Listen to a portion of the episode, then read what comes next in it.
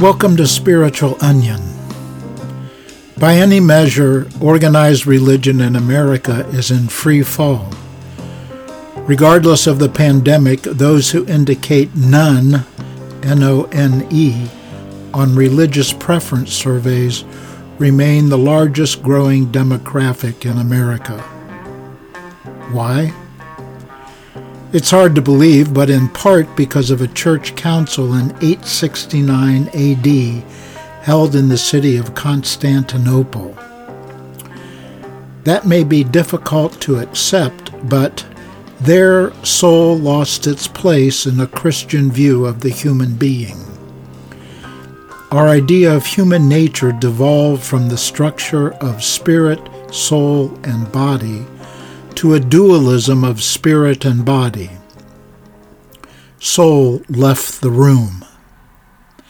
Yet much earlier, the letters of St. Paul in the New Testament started the whole process of eliminating soul from religious reflection and expression.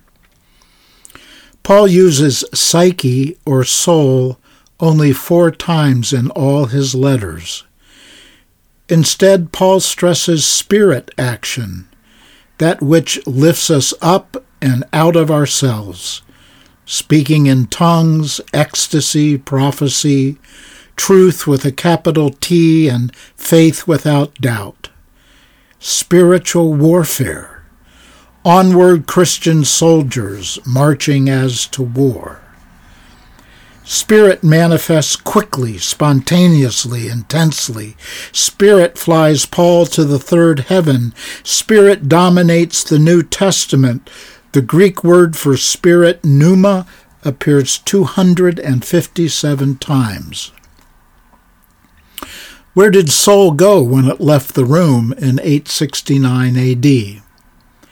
It traveled underground in such practices as alchemy, until it resurfaced at the beginning of the 20th century with Freud's first book on dreams, and then more fully in the work of Carl Jung, including the apt title Modern Man in Search of a Soul.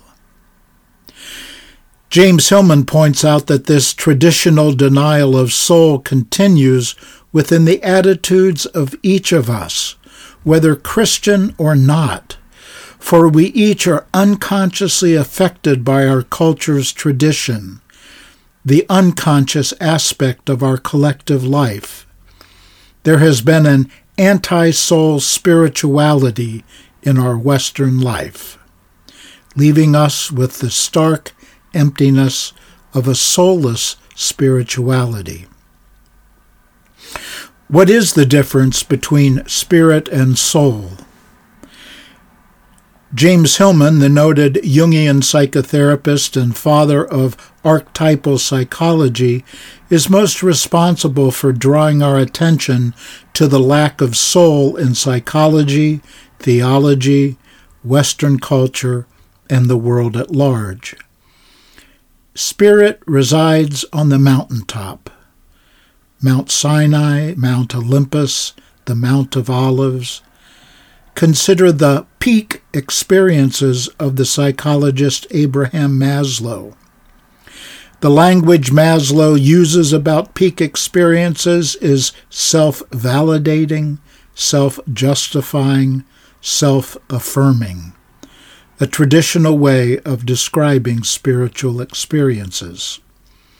So, for instance, from the New Testament, after six days, Jesus took with him Peter, James, and John, the brother of James, and led them up to a high mountain by themselves.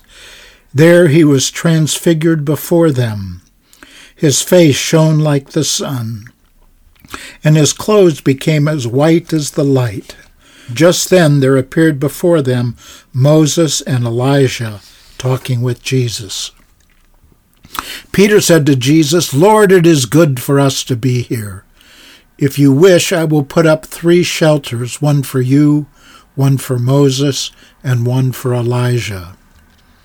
Yes, we're high on the high mountain, and we want to stay as high as we can for as long as we can. This is the intoxication of spirit. Because what happens when they come back down to earth? Well, it says the next day when they came down from the mountain, a large crowd met him. A man in the crowd called out, Teacher, I beg you to look at my son, for he is my only child.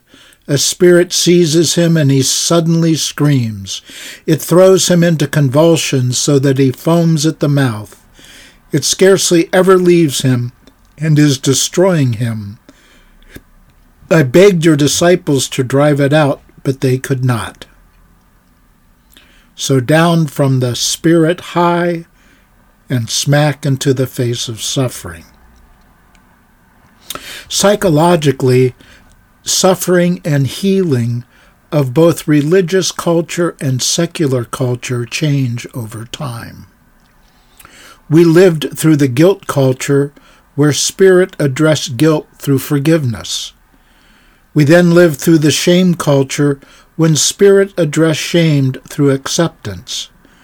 We are now living in a trauma culture and spirit has no answer for forgiveness and acceptance lift us up. But we cannot get over trauma. Trauma cannot be transcended. The only way to address trauma is through soul, moving downward, entering the abyss where trauma abides. Further, spirit cannot and will not lift us out of the climate crisis where we are creating hell on earth complete with its endless fires. I guess we're just missing the pitchfork. Fire symbolizes spirit, and we just don't need any more heat. Spirit cannot lift up the countless women, children, and yes, men who have been sexually abused by spirit filled priests. The wounds are too deep. Spirit cannot heal those displaced, damaged, and damned by spirit infused violence. Spirit cannot heal the millions who have been constricted, constrained, confused, and condemned by spirit filled preachers and congregations. Spirit actually fuels the rise of fundamentalism with its religious madness soaring to the heights of hyperbole. We are past the point where we need more of Spirit's upward movement we desperately need the downward movement of soul, our souls, the soul of the world, the soulfulness of God. We will not survive a standalone, soulless spirituality. Spirit likes action, busy, busy, busy. We are busy to the point of mania, complete with sleep disorders. And as Hillman says, the only sane response to mania is depression. Grief, walking through the valley of the shadow of death, is now diagnosed as depression in the latest diagnostic and statistical manual of mental disorders and treated with a pill. The biochemical fantasy does not allow for melancholia and deeper, darker feelings. Leap up and out of the valley of the shadow of death as soon as possible and get back to feeling happy. For happiness is the territory of spirit mania. Out of over 200 feeling words, spirit clutches happiness as if it is meant to be the eternal emotion. And if we're not happy, there must be something wrong with us, with our relationships, with our lives. Something needs to change, and fast. Mark's Gospel, considered the oldest of the four Gospels, remains fast paced from beginning to end.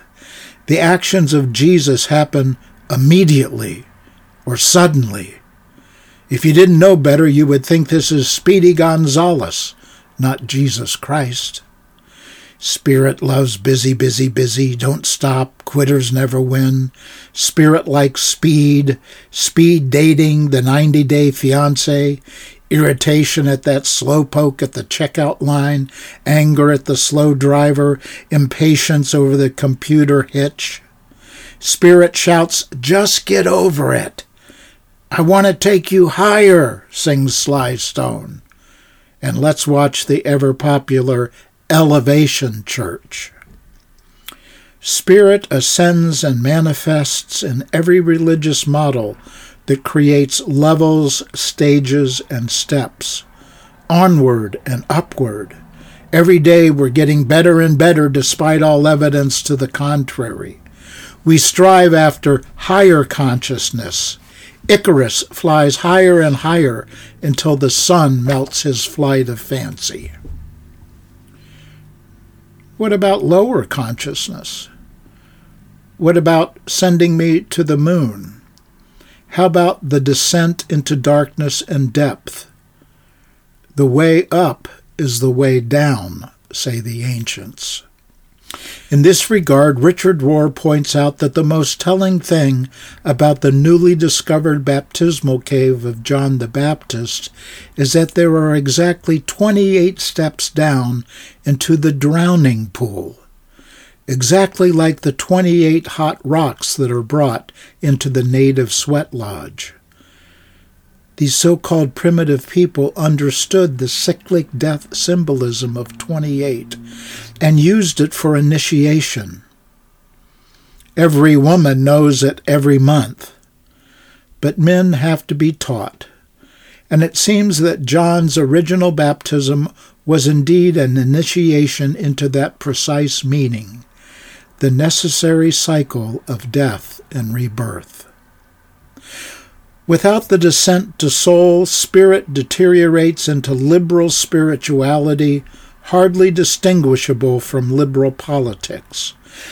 Without the descent to soul, spirit deteriorates into liberal spirituality, hardly distinguishable from liberal politics. Without the descent to soul, spirit takes the scriptures and turns them into a guide to happiness, success, health, wealth, and relationships full of gleaming, toothsome smiles. A God who has an incredible life plan for your one amazing, incredible life. Just like Jesus, right? Oops. Without soul, Spirit's message loses energy over time. Ideas such as grace, God's love, forgiveness, salvation lose their zip. There's no more meat on the bone. Rather than Spirit leading us to an experience that created the content of these once powerful words, churches teach us to mindlessly repeat the formulations from long ago leaving us soulless and empty. But we know not to say anything to the sellers of spirit. Folks, the world is in free fall.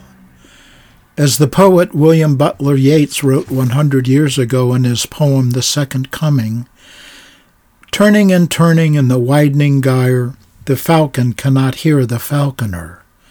Things fall apart, the center cannot hold. Mere anarchy is loosed upon the world. The blood dimmed tide is loosed, and everywhere the ceremony of innocence is drowned. The best lack all conviction, while the worst are full of passionate intensity. Surely some revelation is at hand. Surely the second coming is at hand. The second coming. Hardly are those words out when a vast image out of Spiritus Mundi travels my sight. Somewhere in sands of the desert, a shape with lion body and the head of a man, a gaze blank and pitiless as the sun, is moving its slow thighs, while all about it reels shadows of the indignant desert birds. The darkness drops again, but now I know that twenty centuries of stony sleep were vexed to nightmare by a rocking cradle and what rough beast, its hour come round at last, slouches towards Bethlehem to be born? Things fall apart. The center cannot hold. Mere anarchy is loosed upon the world. Yet denial is a spirit strategy. Don't look at the record breaking worldwide heat indexes. Just turn up the air conditioning. It's all good. No, it's not. Another poet, John Keats, leads us down into soul. Call the world, if you please, the vale of soul making. Then you will find out the use of the world. I will call the world a school instituted for the purpose of teaching little children to read. I will call the human heart the horn book used in that school and I will call the child able to read the soul made from that school and its horn book. Do you not see how necessary a world of pains and troubles is to school an intelligence and make it a soul? A place where the heart must feel and suffer in a thousand diverse ways. Suffering be gone, right? For first Peter declares Christ suffered for our sins once for all time. So in the church it is all spirit all the way down. Oops. All the way up. It is victory, overcoming, resurrection, always rising. Be blessed, up, up, and away in your beautiful balloon. Even though St. Paul does get it right when he writes that we preach Christ and Him crucified not risen. Because without suffering, we do not increase self awareness. We do not develop character. We do not deepen into our true self. The first definition of psychology, study of soul, occurred in 1653. Psychology is a doctrine which searches out man's soul and the effects of it. This is the part without which a man cannot exist. Whoa. For the most part, academic psychology does not even acknowledge soul. It is rats in mazes and statistics and evidence based therapies aimed at symptom relief. Academic psychologists are scientists who use observation and experimental evidence to arrive at valid conclusions. That's about as soulless as one can get. What happened to the soul, psyche, in psychology? In the actual work of psychotherapy, we begin in the down position. We could imagine that the, psycho- that the psychotherapist's sitting room is the latest incarnation of the confessional booth. Here we begin by confessing where our life is what? Stagnant, painful, failing, meaningless, suffering in some way? Could it be that soul is trying to get our attention?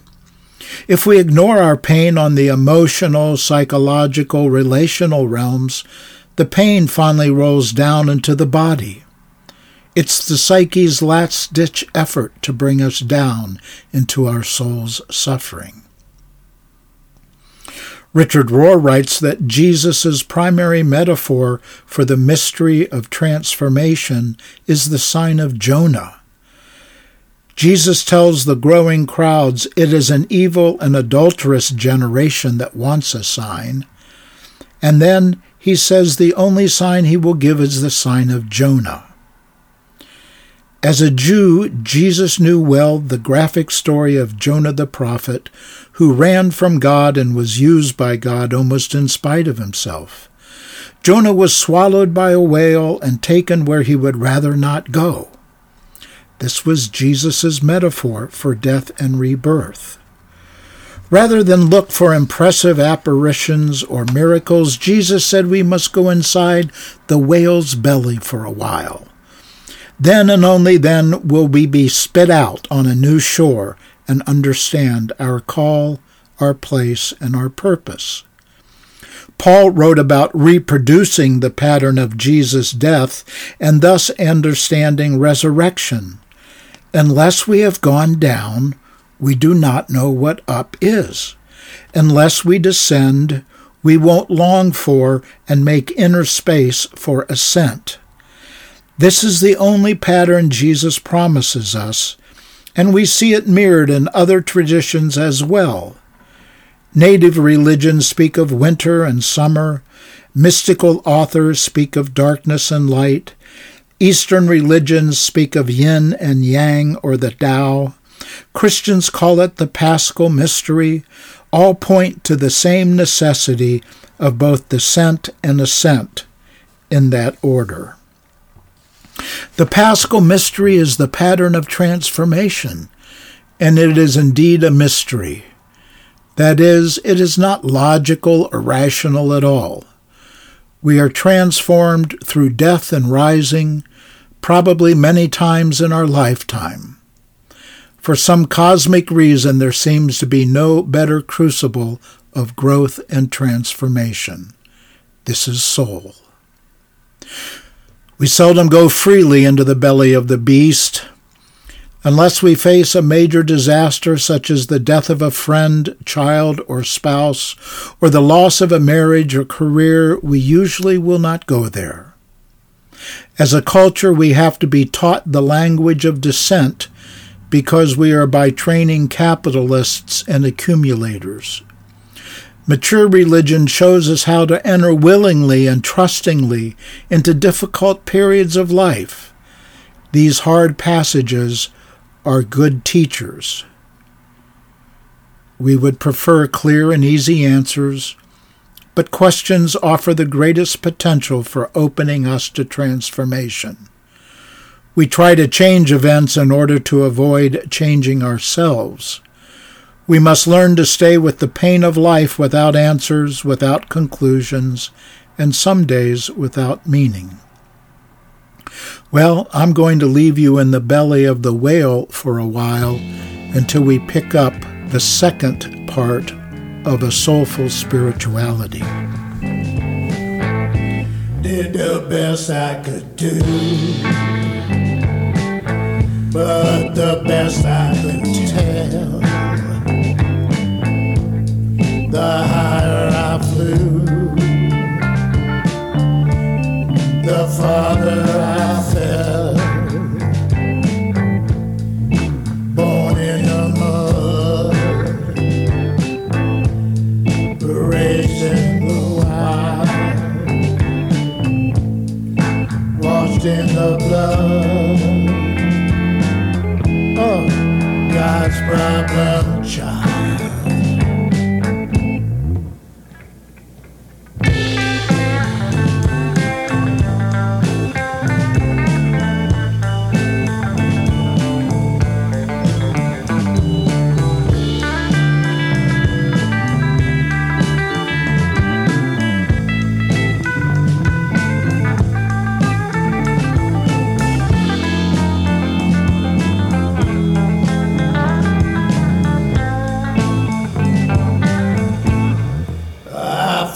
shine. It's following